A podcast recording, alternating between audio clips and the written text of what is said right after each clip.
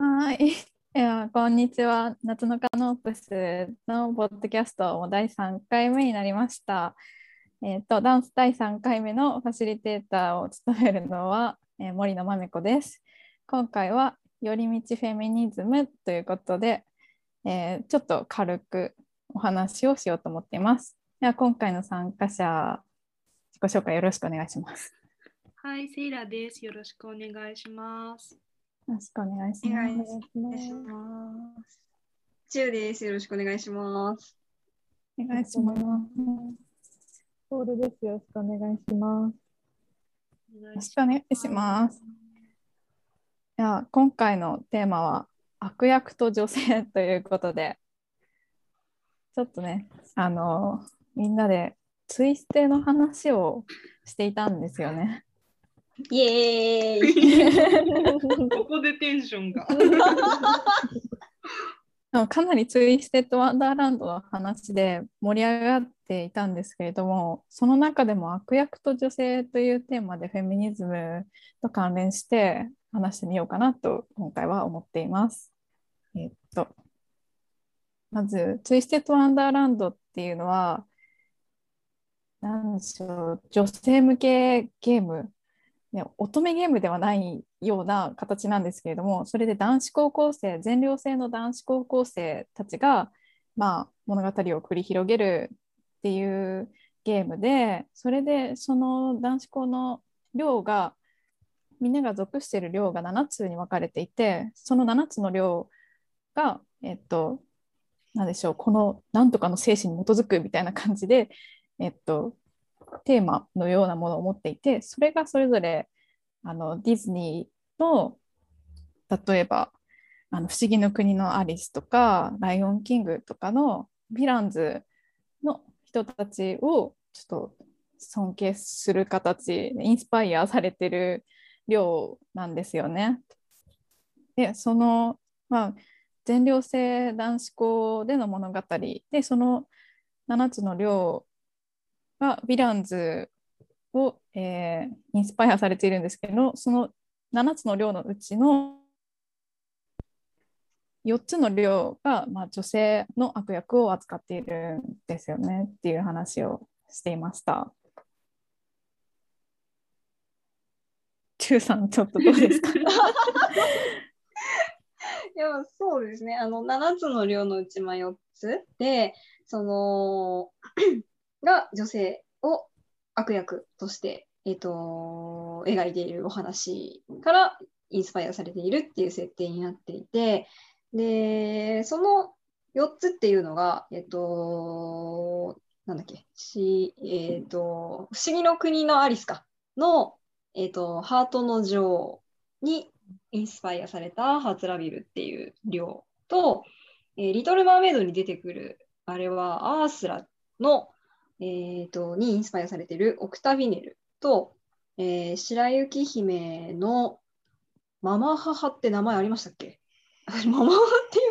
う？なんかイメージでそのまま来てて名前が女王って言われてますね。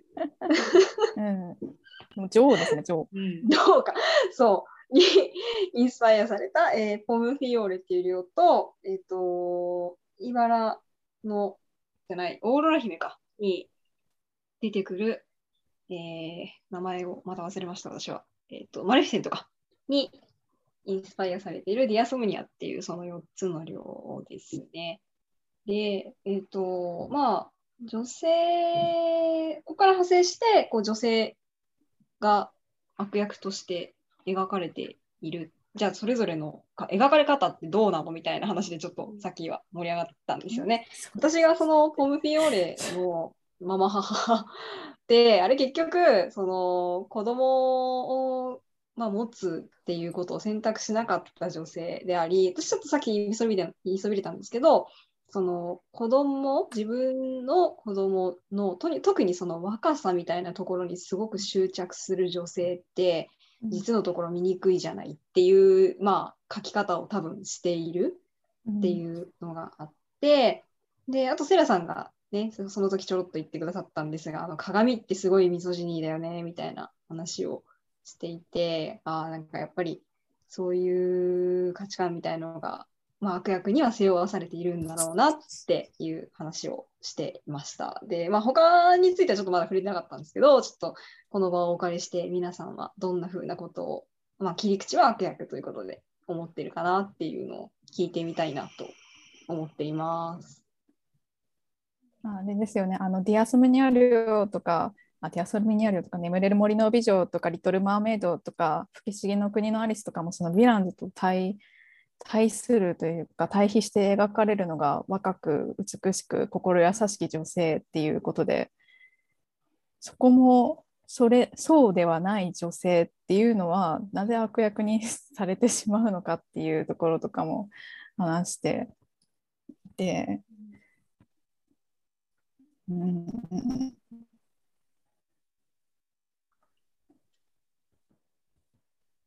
女性がこう全部の物語ディズニーの物語に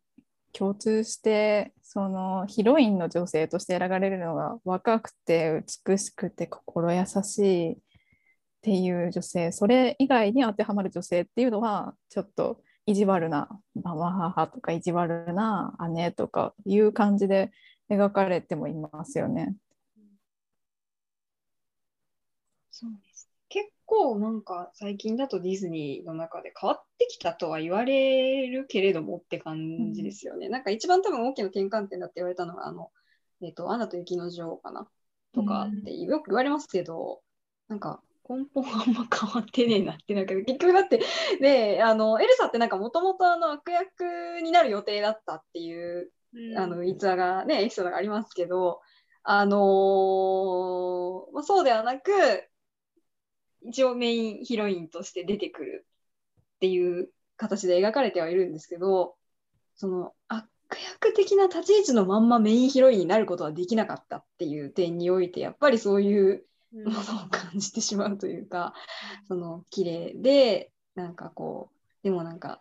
まあ、あの彼女の場合はもう少し多分シーンがあってとか、そういう描かれ方になると思うんですけど、のがやっぱりあるのかなっていうのが思っていて、そうですね、なかなか難しいですよね。若く美しい女性、至上主義になってしまうのかっていう。うんなんかあのツイステッド・ワンダーランドでインスパイアされてる作品たちで特に言えると思うんですけれどもあの特にそのその若く美しく優しいに当てはまらないっていうのも当てはまらないというかそういうふうになんか強調して描かれるっていうのもあるけれど男性と並び立つような実力を持つっていう点もそのヴィランズに共通しているかなと思っていて。ハートの女王とかは女王としてその国を制しているし、の美しき女王っていうのもすごくその結構支配者的な感じであの魔力魔力というか、まあ、力がある存在として書かれていて海の魔女っていうのもアースラアースラもあの魔法が使えてなんかみんなを慈悲の心で助けるというかなんかこう頼られる存在でもあったようにったしディアスムニア領のその眠れる森の美女のマレフィセントなんてすごく力がある存在として書かれてますよね。ここら辺どう思いますか？うんなんか私はあんまりそのあんまりというかツイステッドワンダーランド全然知らなくてなんか他のディズニーが個人的にはすごい大好きなので、なかなかこう、突っ込んでお話をするのが 難しいんですけれども、確かに、あの、リセット・ワンダーランドの元になった話、お話自体の、まあ、悪役のキャラクター設定については、まあ、少しあの先ほど皆さんが言ってくださった通り思うところがあるにはあるんですが、反対にツイストワンダーランドの場合は、そういう悪役、まあ、つまり若くて、あの、綺麗でとか、まあ、その子供を持っていなくてとか、母性がとかそういった問題から外れた女性のことをすごくあの生徒たちは尊敬している設定なんですよね。うん逆にあのツイステッド・ワンダーランドのゲーム内ではそういった女性たちがなんだろう良いものとされてるっていうところに私は一定のこう評価じゃないですけどそうそういった部分はいいのかなというふうにあ例えばあれですね「不思議の国のアリス」とかだったらそのちょっと不思議 不思議なというか法律を使って、えっと、いろんな、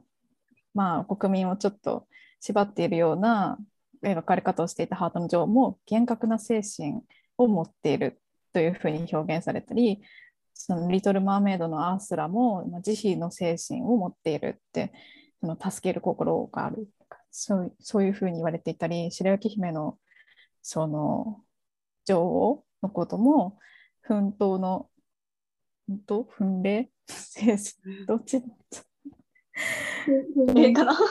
奮奮励の精神に基づくって言われていてでヤスミニア領の眠れる森の美女のマレフィセントも高尚な精神を持っているというふうに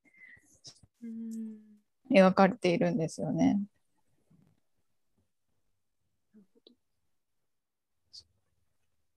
ちょっとそこを捉え直しがあるっていううん感じなんですかね。なんか今までは単に悪役だったけど、ちょっと捉え直しというか、あのまあ、生徒たちには尊敬されたりとか、まあ、まあ、寮になってるくらい だから、そうなのかな。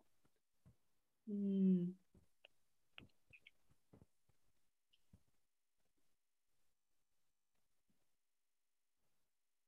なんか最近私全然詳しくないんですけどあのディズニーで結構そういう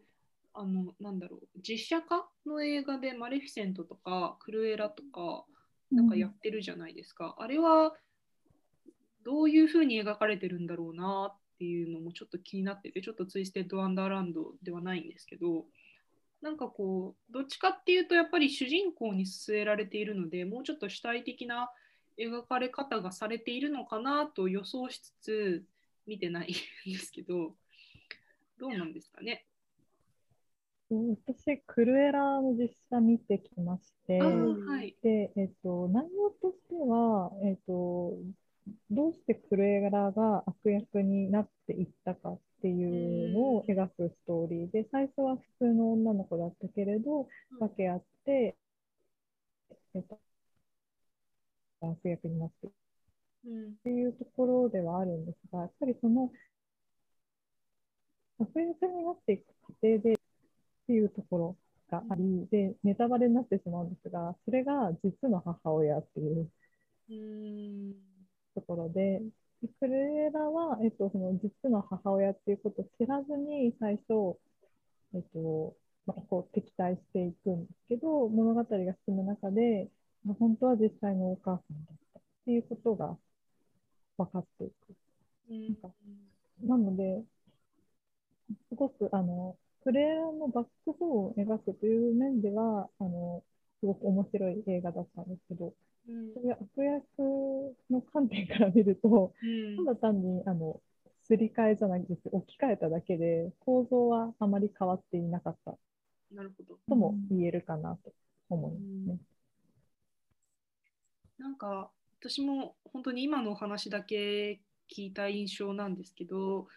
なんかななんだろうな、まあ、今までちょっとそういう自立している女性とかなんかうついわゆる美しくないとされるとかなんか子供を持っていない女性とかがその悪役って描かれているのはどうなんだっていう議論ももちろんあるしあとはなんか私はその悪役として描かれること自体は悪くないけどなんかそこに主体性があればいいんじゃないと思ってるんですよ。なのでなんだろう。なんか実は本当はあんまり悪くないとか普通だったけどなんか別の人の要因で悪くなっちゃったみたいな 描かれ方は面白いのかなどうなのかなっていうのがちょっと疑問としてあるあってでありますね。でうん、なんかものすごくなんかよくあるのがその女性があるあの悪役だけどなんか実はなんか黒幕は男性で別のそいつに操られていますみたいなやつとかなんかすごいあまたかみたいななんか、気がしていてしてるんですよね。なんか全然ツイステと話関係ないしなんかヴィランズとも関係ない話するんですけどあのー前これチューさんに私話したんですけどあのドストエフスキーの話であの 罪と罰の話があるじゃないですかそのなんか斧でおばあさんを、まあ、うん殺す青年が殺すでラスコーリニコフっていう青年なんですけどなんか彼の妹が出てくるんですね。で彼の妹はすごくなんか献身的で家族のために頑張って家庭教師をしてお金を稼いでいてでちなみに若くて綺麗なんですけどあのーなんというか家庭教師先でなんか性被害みたいなのに遭うんですよ。でその加害者を殺そうとするシーンがあるんですピストルで。だけどなんか結局ネタバレですけどあの殺せないんですよねなんか。その時にあなんか殺せないのかと思ってしまって、殺人を奨励してるわけでは全然ないんですけどあの兄は殺せるわけですよね。老婆っていうのを殺せるけど、その妹はなんかその加害者自分の直接の加害者も殺せないって書かれているのがちょっとモヤモヤしてしまってでそれなんか似た意見をツイッターでもあのおっしゃってる方がいてそうだなと思ったんですけどなのでなんかすごく悪役でいてほしいっていう、なんか女性だけど悪役にもなれるし主役にもなれるぞっていうのがすごく見たいなって思っています。ちょっとなんか話をずる、めちゃめちゃずらしたかもしれなくて申し訳ないんですけど。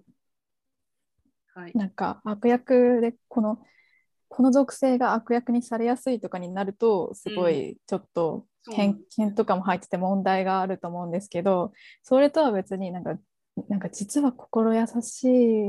かったとか実はこういう問題があったとかなしにうん。ただただ自分で悪の道を選択してその自分の考えに基づいて行動をしてほしいっていうはい。気持ちがあって、あのハーレクイーンの映画とか、あれとか最高なんですけど、うん。まあそれを言うとあのツイステッド・ワンダーランドでもその実はその優しかったとかではなくてうんそういうやり方そういう捉え直し方ではなくてなんかこういうふうにやっていたってなんかそれが一部の人には悪だとみなされていた。でもそれは別の面から見るとこういうふうになんか尊敬できるなんか自分たちにとっては尊敬できるなんかその自分その人たちの信念に基づいた行動していたっていうふうに捉えてるのかなって思いました。そういった意味で言うと、一応、あの実写化のクルエラの補足にはなるんですが、あの盛大なネタバレなんですけれども、えっと、一応、その、実の母親と対立する理由が2つあって、えっと、1つは育ての母親を実の母親に殺されてしまったことで、もう1つが、えっと、実の母親がファッションデザイナーですごく業界の権威みたいな存在なんです。で、えっと、クレーラも、えっと、そのファッションの才能があって、でそういったそのファッションデザインのところでこうお互いに競い合っていく。で、えっと、実の母親は、えっと、クレーラの才能に嫉妬して、まあ、こうどんどん2人が過激にうん争っていくっていうような形になるので、でそれに対して、まあ多分クレーラは、あの、ファッションの部分では、あの自分で戦いを選択しないこともできたはず。特に、相手はもうファッション業界の権威だし、自分が、あの、叶う相手じゃないって降りることもできたけども、そうはしなかったっていうところで、自分自身で選択をして、あの結構どんどん過激に 争っていくっていうところがあるので、まあ、そういった意味ではこうなんだ主体的に動いているっていうふうにも見れなくないかな。うんなる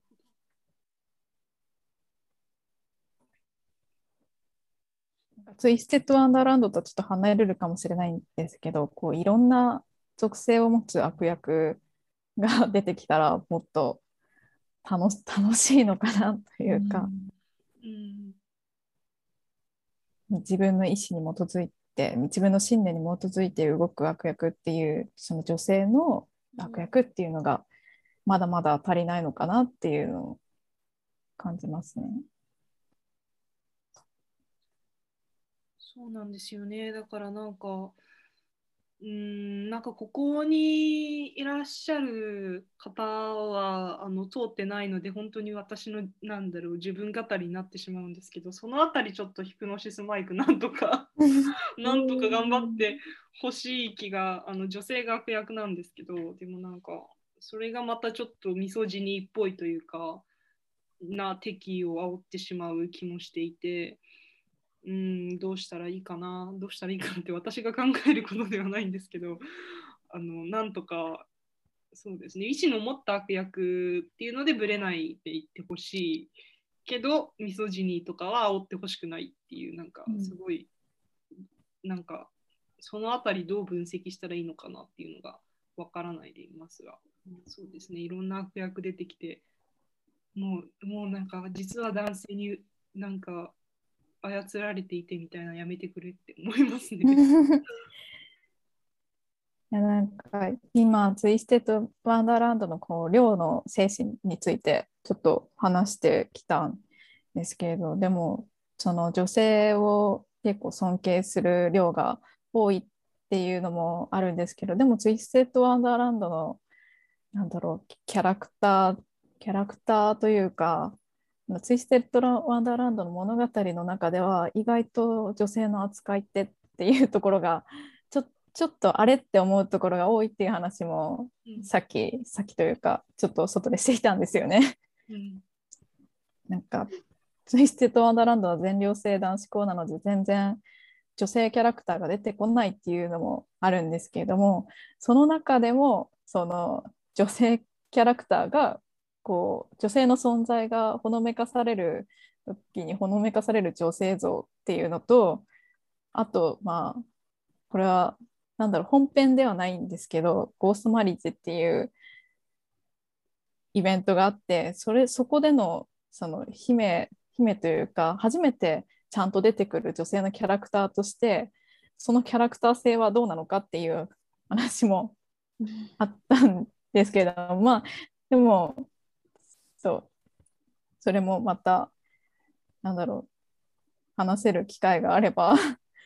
みんなで話していけたらいいなと思います。えはい今日ここら辺で締めますか？そうですね、なんか、ツイステの話、すごくあの盛り上がっていたので、私も知らないなりになんですけど、またどこかであの皆さんの、なんというか、話してるのを聞きたいし、ちょっと私も見ようかなと思う、あのストーリーをかなと思います。はい。いやかなり両ごとでも まあ一本取れるかなと思いますし ゴーストマリッジとかでも、ね、取れるかなと思うので本当にもしあの視聴者さんでねその希望があれば言ってくださればまた実現するかなと思います。えっとでは、えっとちょっと宣伝で、えっと11月の23日のプンフリでは夏のカノプスはブックリストっていうのを新刊っていう新刊は出ないんですけれども そのいろんなみんなのおすすめのコンテンツその映画とか本とかまあいろいろとおすすめのものを寄せ集めたブックリストを その、えー、と頒布しようと思っているので皆さんでよかったら手に取ってみてください。まあ、あと、水と空気のフェミニズムも、まあ、すり直して、まあ、皆さんのお手元に届くことが届けることができたらなと思っているので、よろしくお願いします。じゃあまた次回どこかで お会いしましょう。ありがとうございました。ありがとうございましありがとうございた。ました。